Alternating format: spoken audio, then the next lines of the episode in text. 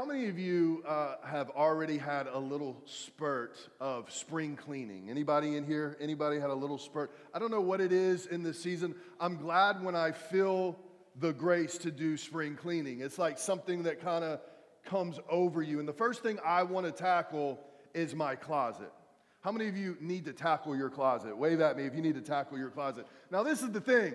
This is the thing that you find, or I found out about my closet is that I had a lot of clothes in there that I have not worn in years, but I kept around just because it cost me something.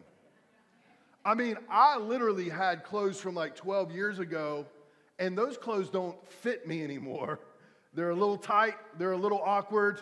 And uh, look, there's some pants, they became uh, skinny jeans. And listen, um, uh, I have a personal belief that only uh, women and skinny guys should wear skinny jeans. And, uh, and, and those things needed to go. Those things needed to go. And it was amazing when I, like, you, you ever had like a, a nice shirt and it just doesn't fit, but you don't want to get rid of it? It was good at one time, but it doesn't fit you anymore, right? And uh, I mean, Leah held up a pair of underwear the other day and was like, What's up with all these holes in your underwear? And I was like, they're comfortable. She was like, you got to throw those things away. I don't care if they're comfortable. You got to get rid of the underwear with the holes in them, right? it's the same for us. We like to keep things sometimes. We like to hold on to some things, but uh, in our walk with God, we have outgrown things in our life. And sometimes we hold on to things of the past that don't fit us anymore, even good things in our life that don't fit us anymore. And God wants us to do a little spring cleaning in our hearts. Sometimes God did a thing for you 20 years ago and it was a good thing and you can testify on it, but you're hanging on that thing instead of getting a new thing. How many of you want a new thing? The great thing about cleaning out your closet, you see that you have a lot more room to put, put new things in there. I began to put new things in there, a new wardrobe, and I started feeling a lot better because I was crowded with the things of old. And if you don't watch it, you can get crowded with religion. You can get crowded with old bad habits. You can get crowded with disappointment. And God is saying, hey, it's time for spring cleaning. That doesn't fit you anymore. That temper doesn't fit you anymore. That attitude doesn't fit you anymore. That bad habit doesn't fit you anymore. I came to bring something new into your life. I came for to clean house and bring new things. It's a great feeling when you start doing some spring cleaning. The great thing is when you cleanse your heart the things that don't belong there, God will bring new life in you. And I believe today is a new day for you. Do you believe that? I am coming into faith with even my own life that I'm ready to step into a new thing. See, religion will say, You're all right, stay where you are. Religion is a, doing a good thing way too long. God's already moved on, start doing a new thing. There are certain things in our life that we never change, like doctrine. God came in the form of a man. He died on the cross. He went in the grave. He rose again. He was born from the mother of Mary. These are doctrinal things that we do not believe, that we believe. But there's one thing you got to know. Sometimes in theology, you will begin to change the way that you see God. God wants you to see a new facet of Him so that you begin to have a new thing in you. How many of you want to see a new part of God? When we start to think that we know God like the back of our hand, we have lost our minds. Because you can't put the creator of the universe in our small capacity uh, uh, minds, the creator of the universe, we are able to see another facet of him, experience him in a new way, so that we can have new life flow out of us, new joy, new peace. And uh, I don't know about you, I do know about you, that's why you're here. I want to come into the new. Look at your neighbor and say, I'm coming into the new. Ephesians 2 8, it says this For it is by grace, God's remarkable compassion and favor drawing you to Christ, that you have been saved, actually delivered from judgment and given eternal life through faith. And this salvation is not of yourselves, not through your own effort but it is the undeserved, gracious gift of God. How many of you are thankful for that gracious gift? How many of you are thankful that it was God that drew you to Him? You didn't wake up one day and just say, you know what? I need to go to God. No, God was actually drawing you all the time. And we can't take credit for salvation. It's what God has done in us and for us and that's how we're right with God. Religion says work to get re- right with God. Relationship says He already made it right. Now He wants to work with you. See, there's an old part that wants to take credit, but we can't take credit for that grace going to God. Have you ever been through something in your life before and you look back and say, I have no clue how I went through that? Like you went back to school and had several kids and you actually graduated and you had tons of stuff going on. You just had a grace for that season. You look back and you're like, I have no clue how I got through that. Anybody? Maybe some of you even think about that for the last two years, the pandemic. I have no clue how I stayed in the same house with my spouse for almost a year and a half, but you did it. Give yourselves a hand. You're still married, you still love each other. Do you? need to pray for some of you. Some of you are like, uh, I need some prayer in that area. There's a story in the Bible about two people finding themselves in the goodness of God. They were needing something new in their life. They were needing the old to be gone and something new. And some miraculous things happened in their life. And I want to read about that today. Can we dive into this scripture in Mark 5 21? Um, and it's, it's, a, it's a drama packed story. And it's when Jesus was, he was doing miracles, but they had these two characters that really stood out, really uh, decided to go into the new, and they actually uh, received new life in them. Mark 5 21. After Jesus returned from across the lake, a huge crowd of people quickly gathered around him on the shoreline. Just then, a man saw that it was Jesus, so he pushed through the crowd. Say, he pushed. He pushed through the crowd and threw himself down at his feet. His name was Jairus, a Jewish officer who was in charge of the synagogue. He pleaded with Jesus, saying over and over, Please come with me. My little daughter is at the point of death, and she's only 12 years old. Say 12.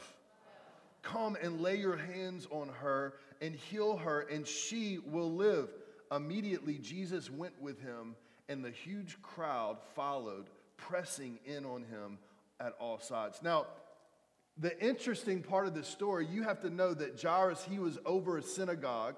He was a Jewish leader, which in that day would mean that he had strict rules about what the law was. He, were, he, he was busy making sacrifices, he was busy doing the works of the law to try to get right with God, not knowing that somebody right in front of him had something brand new for him. Jesus came and he, he, he took the law on himself so that we can be free of the law and the law can be in our hearts. See, the, the interesting thing about this, this is a guy that would believe, he didn't believe in grace because grace was not really found. He believed only when you do right, you will get good, and when you do bad, you will get bad. But how many of you know that we don't get good of the righteousness of God, God because we did good? We get the righteousness of God because He did good.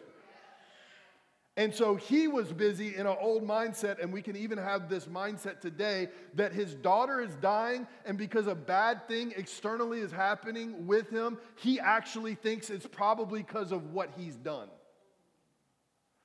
I can imagine that when his daughter started to get sick, he started to make more and more sacrifices, tried to work as hard as he could, found himself failing, and she was getting worse. And then he started to realize, I got to get rid of this old thing and I need to reach out to something new. And he realized that his works could get him only so far, you got to work to get right with God. You got to work. If you do enough, then God will bless you. I'm here to tell you today that Jesus died on the cross while we were still sinners. Jesus died for us while we were still sinners, and it's nothing that we have done. When we begin to believe right, we begin to do right. but we can never do a whole bunch of things and think that's what makes us right. Believing right will cause the right fruit in your life, but the problem is we try to produce that fruit and we cannot do enough to have God, we cannot do enough to move the hand of God. It is believing in Him, what He has done on the cross, that makes us in right standing. That is good news for me and for you. Now, religion will say, no, stay in the old, I want credit. I want my pedigree. See, this was a man of great establishment. He had pedigree, he had a reputation, he had things together. But I'm here to tell you even if you have climbed the ladder in business, which was the hand of God on your life, not your own, you will find things externally that will make you fall on your knees and go to a new thing. How many of you know that Jesus came? It was the new, it was the new covenant that came. He had to get rid of the old and he wanted to come in the new. See, religion, religion will make you work for approval. Relationship causes you to realize that you've already got approval. Religion makes you work for the blessing. Relationship says that Jesus is the blessing. It is my relationship with Him, it is getting with Him. He starts blessing me. Religion will say, you need to go after God because of fear, relationship will say you need to go after God because you have faith. See, religion is fear based. You're going to hell, so you need to get right with God. It's good to acknowledge that there's heaven and hell. But I have never seen anybody scared into salvation that lasts too long. You, you, you need to get good. You need to get good, so you need to, you need to go to church. You need to get good in your life, so you need to read your Bible. These are all good things, but you have to realize that a lot of times religion is fear based, and man will put religion on people. You need to do this, this, and this that's not even in the Bible so that you can be right with God. And so I don't want bad for my family, so from fear I serve God rather than I am so in love with Jesus because of what he has done. I am so full of his love that that propels me to go after God. Wouldn't it be horrible if uh, I've been married, it's going on 18 years. I'm more in love today than ever.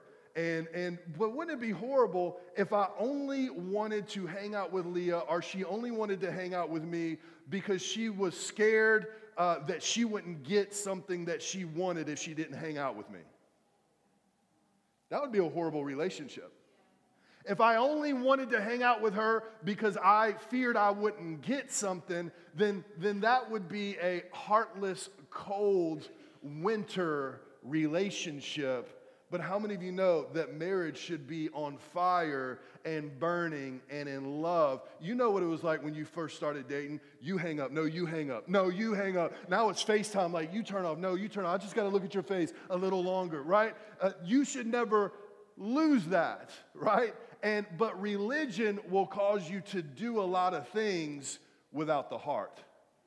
And God says, They have drawn close to me with their lips, but their heart is far from me. Well, it's Easter. I got to go to church. I got to I got to do my thing. I got to you know, I got to do my thing and then hopefully this pastor will get over really quick cuz I got lunch. I got Easter lunch. Instead of saying, "God, I'm so in love with you. I can't wait to go to church." I can't wait to spend time with you in the Word. I can't wait to pray. I can't wait. This is not an obligation, this is a blessing because I'm not serving someone that is dead. I'm serving somebody that is alive, the creator of the universe, the King of kings, and the Lord of lords. I get to come with you. And so there's a pause in this story. This guy that found out that religion wasn't cutting it, so he turned to Jesus. Pause there for a second, and the story goes on. The story goes on in verse 25. Now, in the crowd that day, was a woman who had suffered horribly from a continual bleeding for 12 years. She had endured a great deal under the care, she has endured a great deal under the care of various doctors, yet, in spite of spending all that she had on her treatments, she was getting worse instead of better. When she heard about Jesus' healing power, she pushed through the crowd, say, push through the crowd, and came up from behind him and touched him, touched his prayer shawl. For she kept saying to herself, If I only touch his clothes, I know I will be healed.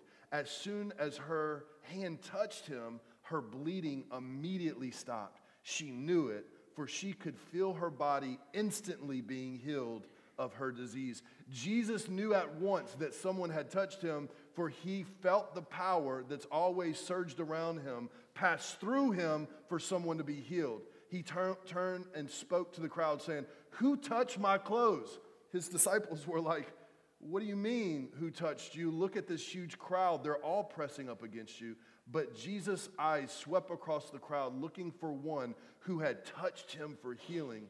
When the woman who experienced the miracle realized what had happened to her, she came before him trembling with fear and threw herself down at his feet, saying, I was the one that touched you. And she told him her story and what had happened. Then Jesus said to her, Daughter, because you dared to believe, because you dared to believe, because you dared to believe, your faith has healed you. Now go with peace in your heart and be free from suffering. See, this woman had an issue of blood. It was literally a menstrual cycle that did not stop. She was weak. She was seen as an outcast in that day because she was ceremonially unclean. So she would have felt a lot of shame, and she did not even feel worthy to be able to be in the presence of normal people. And in that time, she was bleeding constantly. She spent all of her money, she spent all of her time, and she finally has a last resort. She realized she has a blood problem. She's about to die. Can I tell you just today that we all have a blood problem? We all have this nature of sin. We all have a blood problem. And you can spend your money on tons of things and try to fix it yourself, but the only thing that's going to change your nature is Jesus' power. We all have a blood problem. We all have a problem of the sinful nature, but the truth of the matter is that this condition that we have only gets worse and worse until we have a personal touch and relationship with Jesus. The only way that this is fixed, the only way that our nature is changed, is a personal relationship with Jesus. It literally changes our heart. How many of you are thankful for Jesus? See, Jesus came and he shed his blood, poured out his nature, paid the price for our sin so that we can have his nature and live for him. How many of you are thankful for that? He took on our sin so that we can have his nature. It was a covenant, it is a promise. He shed his blood so that we can go straight to God and have right standing with Him. When we believe that He shed His blood so that our sins can be covered, so our sins can be cleansed, and so that our nature can be changed, when we come into that and believe that, there's power that happens. The Bible says that the cross is foolishness to those that are perishing, but it's the very power of God for those that believe.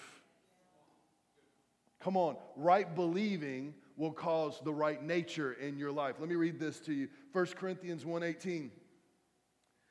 I'm sorry, let me let me go down here. I love this scripture. It's in Romans 3:21. It says, "But now God has shown us a way to be made right with him without keeping the requirements of the law, as was promised in the writings of Moses and the prophets long ago." We are made right. Listen to this. We are made right with God by placing our faith in Jesus Christ. I'm going to say that again. That is so good. We are made right with God by placing our faith in Jesus Christ. And this is true for everyone who believes. No matter who we are, for everyone has sinned. We have all fallen short of the glorious standards. Yet God, say, yet God, in His grace freely makes us right in His sight he did this through Jesus Christ when He freed us from the penalty of our sin. Man, that's good news today. You might have come in here, felt condemned. You might have a nature that you cannot change. I've got good news for you today. God is causing you to not rely on that five steps in the book, which I bet is good steps, not to rely on another promotion, not to rely on these external or even internal things that don't belong to Jesus. When you say, I know that I get healed and my nature gets changed by getting a touch from God, God will change everything in your life. Come on, right believing that what Jesus did on the cross, right believing, causes us to get right with God. How many of you are thankful that Jesus shed his blood so that we can be free? Come on, let's go move forward in the story. So she gets healed. She gets healed. In the meantime, while she is healed, this guy, Jairus, his, his family comes and says, Hey, it's too late. Your daughter has died.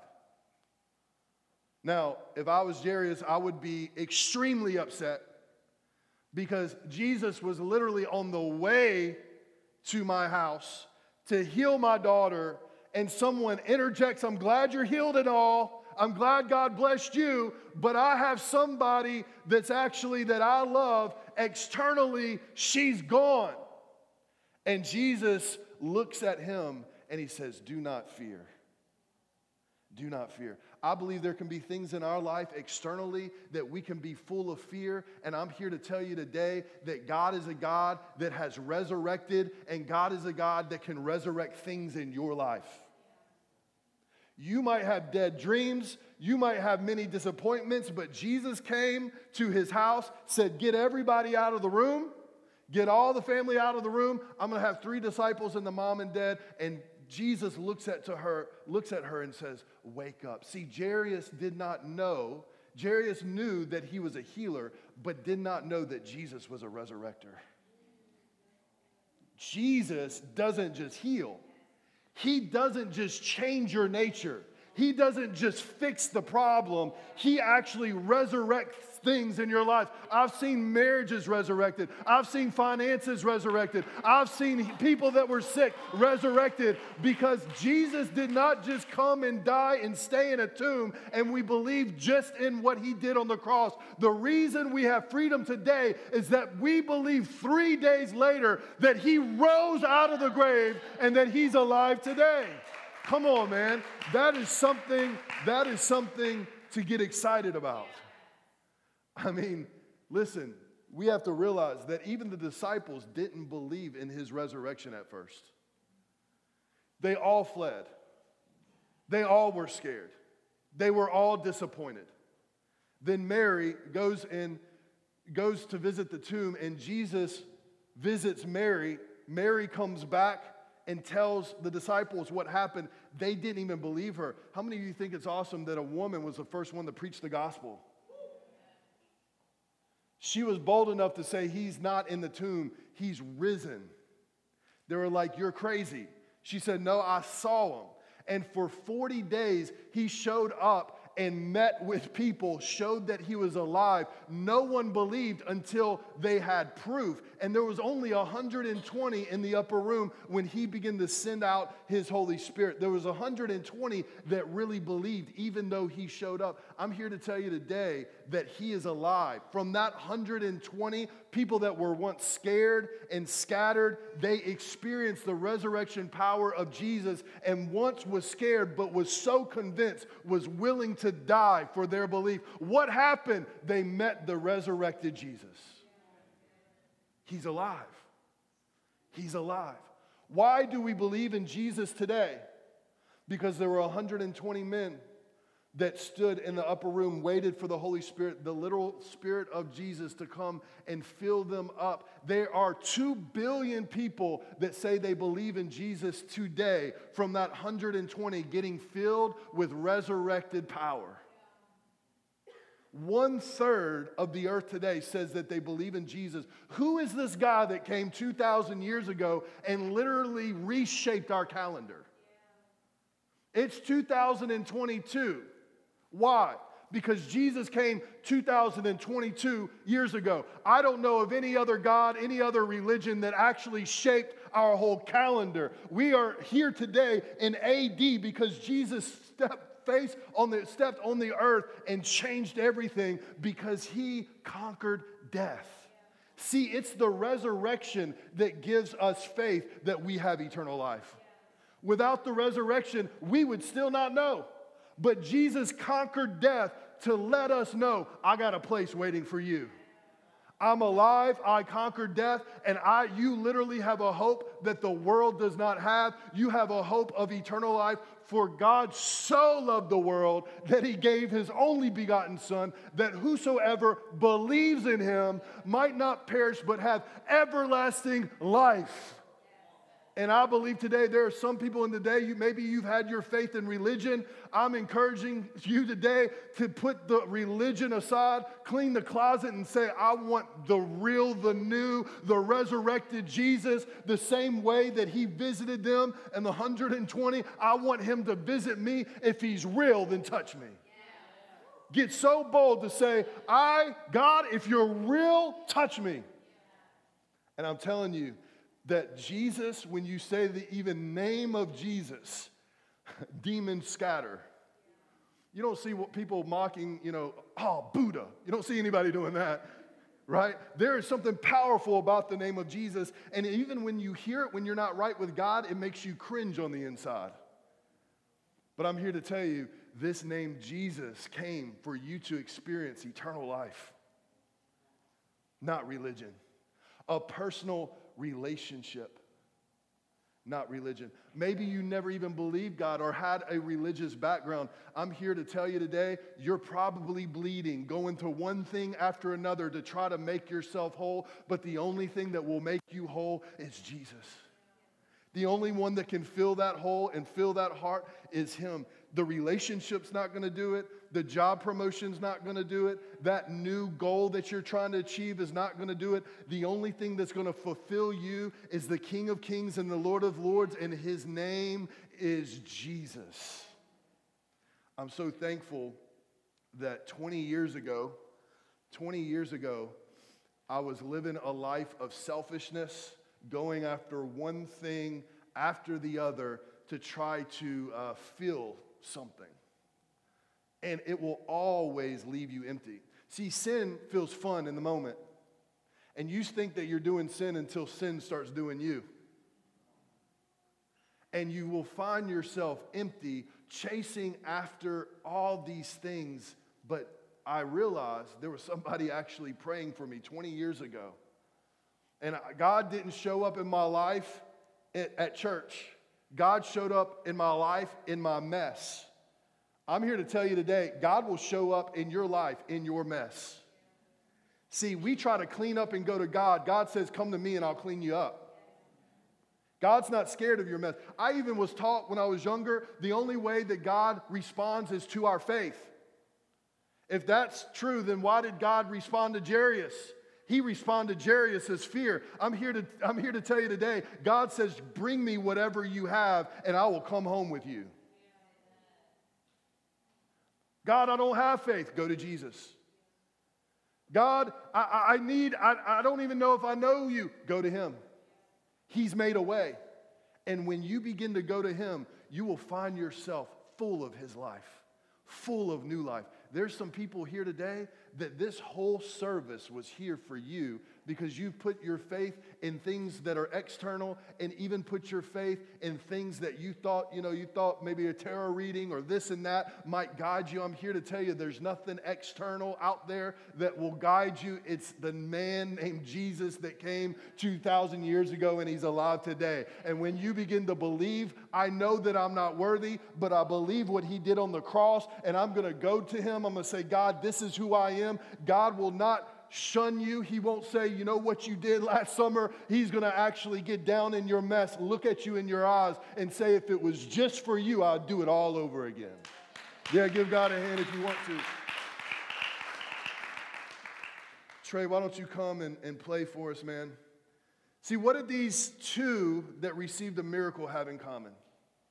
What did these two people have in con- common that received this miracle? Number one, I thought it was interesting that both of them had problems. Both of their problems were 12 years old.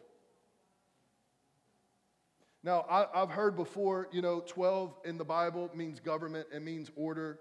So you, they would actually, God instituted 12 to be able to uh, contain the innumerable. For example, uh, there, there are uh, innumerable numbers or, or uh, minutes, right? But we contain them in 12 hours in the day, 12 hours at night. We actually have a calendar that is 12 months in the year. Even music right now that he's playing is 12 notes, but there's millions of songs that can be played. So even that's why Jesus had 12 tribes of, uh, of Israel. Jesus even had a 12. It is government, it is order.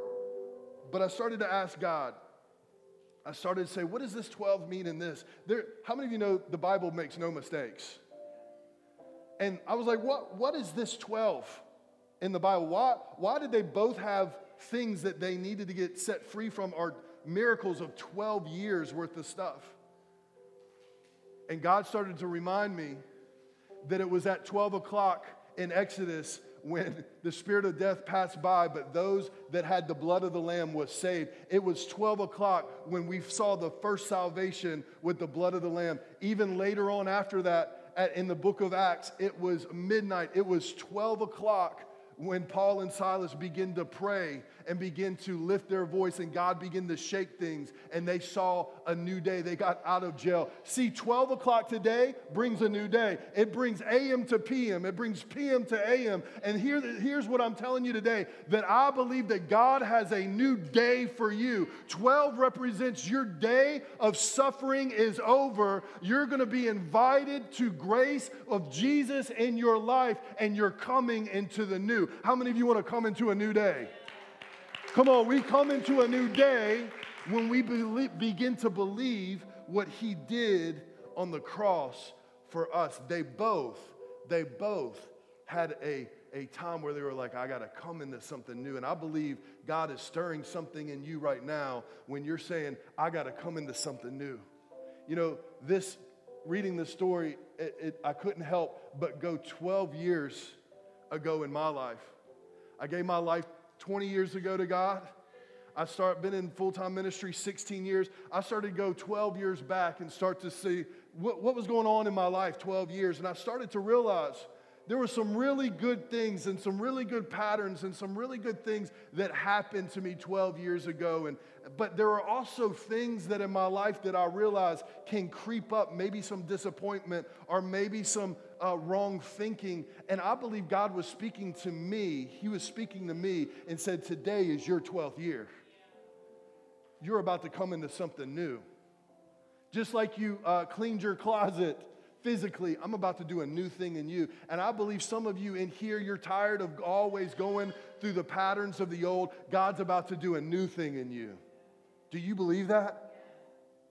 Forget what is of the old. Paul said, There's one thing I do, forgetting what is behind and pressing forward to the goal or the mark that is Jesus. The second thing that they did was they pressed. I'm here to tell you today, I want to encourage you today. See, they both pressed through the crowd. The woman had to press through a crowd of shame, the crowd of defeat, the crowd of disappointment. Jairus had to press through the crowd of religion, press through the crowd of the opinions of his family. I know some people that are stuck in old religion because they feel like they would abandon their family if they got out of it. Jesus said, Everybody out.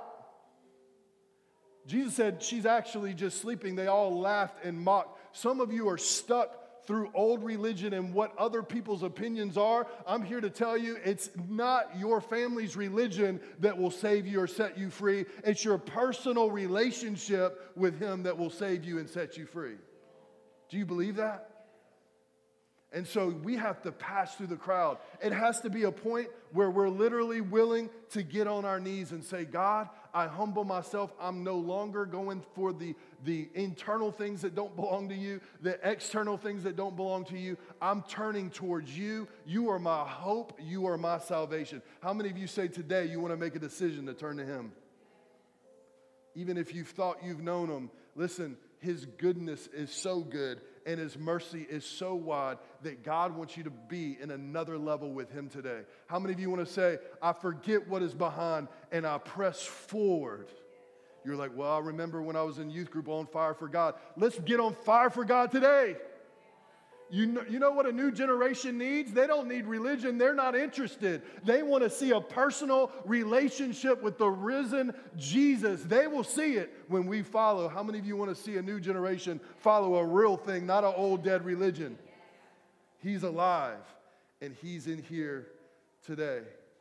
The third thing that they both did is they fell at the feet of Jesus and they relied on him. How do we do that? Today, we're going to do that two ways. Number one, if you don't have a relationship with God, the Bible says that if you confess with your mouth and believe in your heart that Jesus Christ is Lord, you will be saved. When you put your faith, your eternal salvation, or your eternal soul in Him, you will be saved. How many of you believe that today? There's somebody in here today that you're saying, man, I'm tired of putting my faith in the wrong things. I'm about to put my faith in Jesus. The second thing, Jesus said, Hey, you want that fire? You want that life? This is how I want you to do it. Go back through the things that I did for you, and I want you to have a trigger for your faith. That's what we call communion. See, when we take the bread, it's getting rid of the old. When we take the wine, it's putting in the new. And the Bible says when you take out the old and you put in the new, you'll experience eternal life. So, communion is actually bringing your faith, saying, you know what? I'm going to believe in what you did on the cross. I believe that it forgives all my sins. I put it at the cross. I leave it at the cross. God wants you to leave that thing that you keep reminding the sin that you did. He wants you to leave it at the cross because even He does not remember it when you put it at the cross. How many of you need to put some things at the cross? That's what it is to take the bread. And then we take the blood. We believe that His covenant begins to change us and we begin to feel his presence. We're going to do that together. If everybody can stand, if there's somebody in here that needs a relationship with Jesus while the band comes on the stage, I want everybody head bowed and eyes closed. Can we say this prayer together? Say this after me. Say, Jesus. Come on, let's say it together. Say, Jesus, I believe in you. I believe you died for me. I believe that you rose again. I turn away from my own way and I pick up your way. From this day forward, I make you my Savior and my Lord. I want to follow you all the days of my life. Come on, with nobody looking around. If you said that prayer today, I'm not going to embarrass you, but can you just slip up your hand today? No, I see your hands all over the room. God bless you. God bless you. God bless you. All over the room, you can put them down. You know, the Bible says that when one person turns to God, all of the heavens rejoice. Church 54, can we rejoice with heaven today? Those that have turned from God on the count of three, can we give God a hand and a shout? One, two, three. Come on, give God a hand today. Give God a shout. We just want to say we welcome you into the kingdom of God not only are you, uh, uh, from here on out, you have a family, right? Because when you give your life to God, you come into the family of God. So we say, welcome. That is the best decision you could ever make in your whole life. Now, the second thing is this is that God says, hey, if you want that fresh resurrection experience in your life, go back to the cross and take communion. How many of you know that communion is powerful? And under your chair, you should have a communion cup under your chair. And, um, and, and we want to take communion today because this is a part of Jesus saying, hey, do this in remembrance of me. Do this in remembrance of me. How many of you want to experience this eternal life today? This resurrected power. See, a lot of people say, I need to go get things right, then I come to communion. But God's saying, it is communion that makes you right. it is communion. Do this in remembrance of me so that you can experience that life again. See, the, the reason why we take bread, it's unleavened bread, and it doesn't really taste that good. The reason why we do that is because sometimes, the, or every time, the cross is not pretty and it doesn't taste good. The cross is where we bring our sin and we bring where we say, you know what, this isn't in order in my life, and I bring this to the cross and I leave it there. And now you don't just leave me there, you have given me the power of your blood that cleanses my sin and covers my sin and changes my nature. And I believe today you are going to feel freedom in the presence of God. Do you believe that? And we're going to take this communion and we're going to worship. And as we worship, I want you I want you to feel God's presence knowing that you your slate is clean and you are able to have this communion with your Father. How many of you are ready to have some communion with God? Come on, let's do this together. If you can take the bread. Lord, we thank you. We picture you right now on the cross, Lord. We thank you that it was your cross, Lord, that all of our sins was put on you. And Lord, today we say anything in our life that doesn't belong, Lord, we put that on the cross, Lord. We thank you for your word. We thank you that this bread represents your word. We come into alignment with your word right now in the mighty name of Jesus. Come on, you can take the bread today. Now, if you want to open the cup, Lord, we thank you today that you didn't just leave us there, but you gave us an antidote, that you gave us a solution to our wrong nature, that you didn't just cover our sins, but you literally change our nature and forgive us. And right now, we accept what you did on the cross for us, the covenant that you made with your blood. Come on, take the drink today. Now, I want you to do something if you feel comfortable as the band gets ready to play. I want us to pray right now, and I want us to begin to say this Jesus, thank you. Can you just say that under your breath? Lord, thank you that you died, that you rose again, and that you're alive today. Lord, thank you for the price that you paid, for the work that you did on the cross. Today, we come into right thinking and right feeling. And Lord, today we align ourselves to you. Lord, I, we want to feel you, we want to know you. We want to experience your presence in the mighty name of Jesus. Come on, let's sing this song.